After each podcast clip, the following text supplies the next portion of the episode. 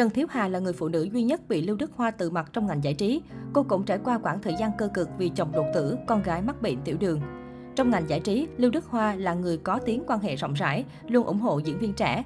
Tuy nhiên, anh lại thể hiện sự khó chịu dành cho Trần Thiếu Hà, nàng Song Nhi của Lộc Đỉnh Ký bản một nghìn chín trăm chín mươi tám. Cô cũng là người duy nhất bị tiếng phản bội Thiên Vương Hồng Kông. Khi được hỏi về Trần Thiếu Hà trong các buổi phỏng vấn, Lưu Đức Hoa luôn gắt gỏng, tôi không muốn nhắc đến cô ta.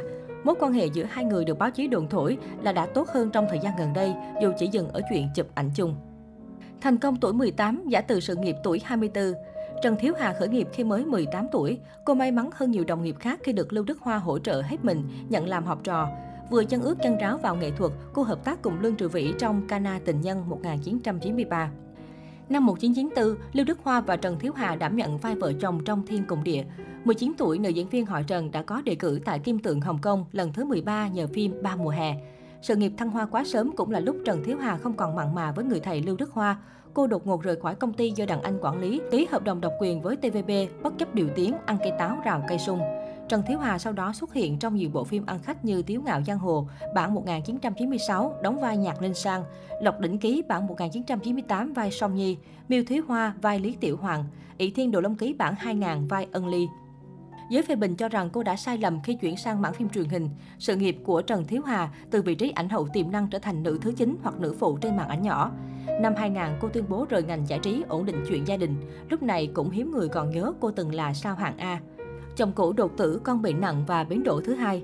Trần Thiếu Hà kết hôn với doanh nhân gốc Hoa chỉ sau thời gian ngắn gặp gỡ, khi đó cô mới hai mươi tư tuổi. Sau hôn lễ bí mật, cô sang nước ngoài cùng chồng và sinh hai con gái.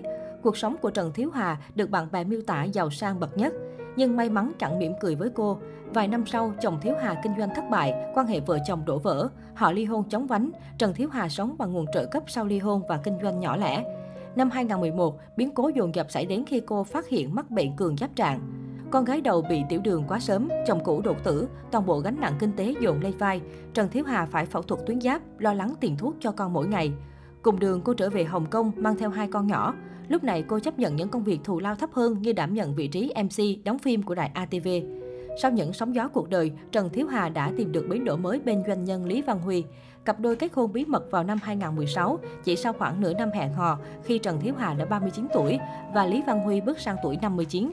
Ông xã của cô là một tỷ phú giàu có và là tay buôn có tiếng trong giới kinh doanh xe Ferrari, nắm giữ tài sản ước tính tám trăm triệu nhân dân tệ. Ở cuộc hôn nhân mới, cả hai đều biết trân trọng hạnh phúc gia đình của mình. Sau khi tái hôn, có lẽ vì được yêu thương và sống cuộc sống hạnh phúc, Thiếu Hà ngày càng trẻ trung và xinh đẹp. Cô có cuộc sống sung túc, giàu sang và phủ đầy hàng hiệu. Cuối năm hai nghìn không trăm mười tám, nữ diễn viên Hạnh Phúc thông báo tin vui cô đã mang thai ở tuổi tứ tuần. Vì tuổi tác đã khá lớn nên Trần Thiếu Hà rất lo lắng cho sức khỏe của mình và em bé. Trước đó cô từng bị sảy thai. Đến tháng bảy năm hai nghìn không trăm mười chín, Eiffel đưa tin Trần Thiếu Hà đã sinh con gái khỏe mạnh. Con gái đầu lòng của Trần Thiếu Hà và ông xã Lý Văn Huy chỉ nặng hai phẩy sáu mươi bảy ki lô gam, được đặt tên là Esther Lý Thư Nhã. Theo chia sẻ của mỹ nhân Tiếu Ngạo Giang Hồ, cô đặt tên con gái là Esther vì muốn con có được tình yêu chân thành trong cuộc sống.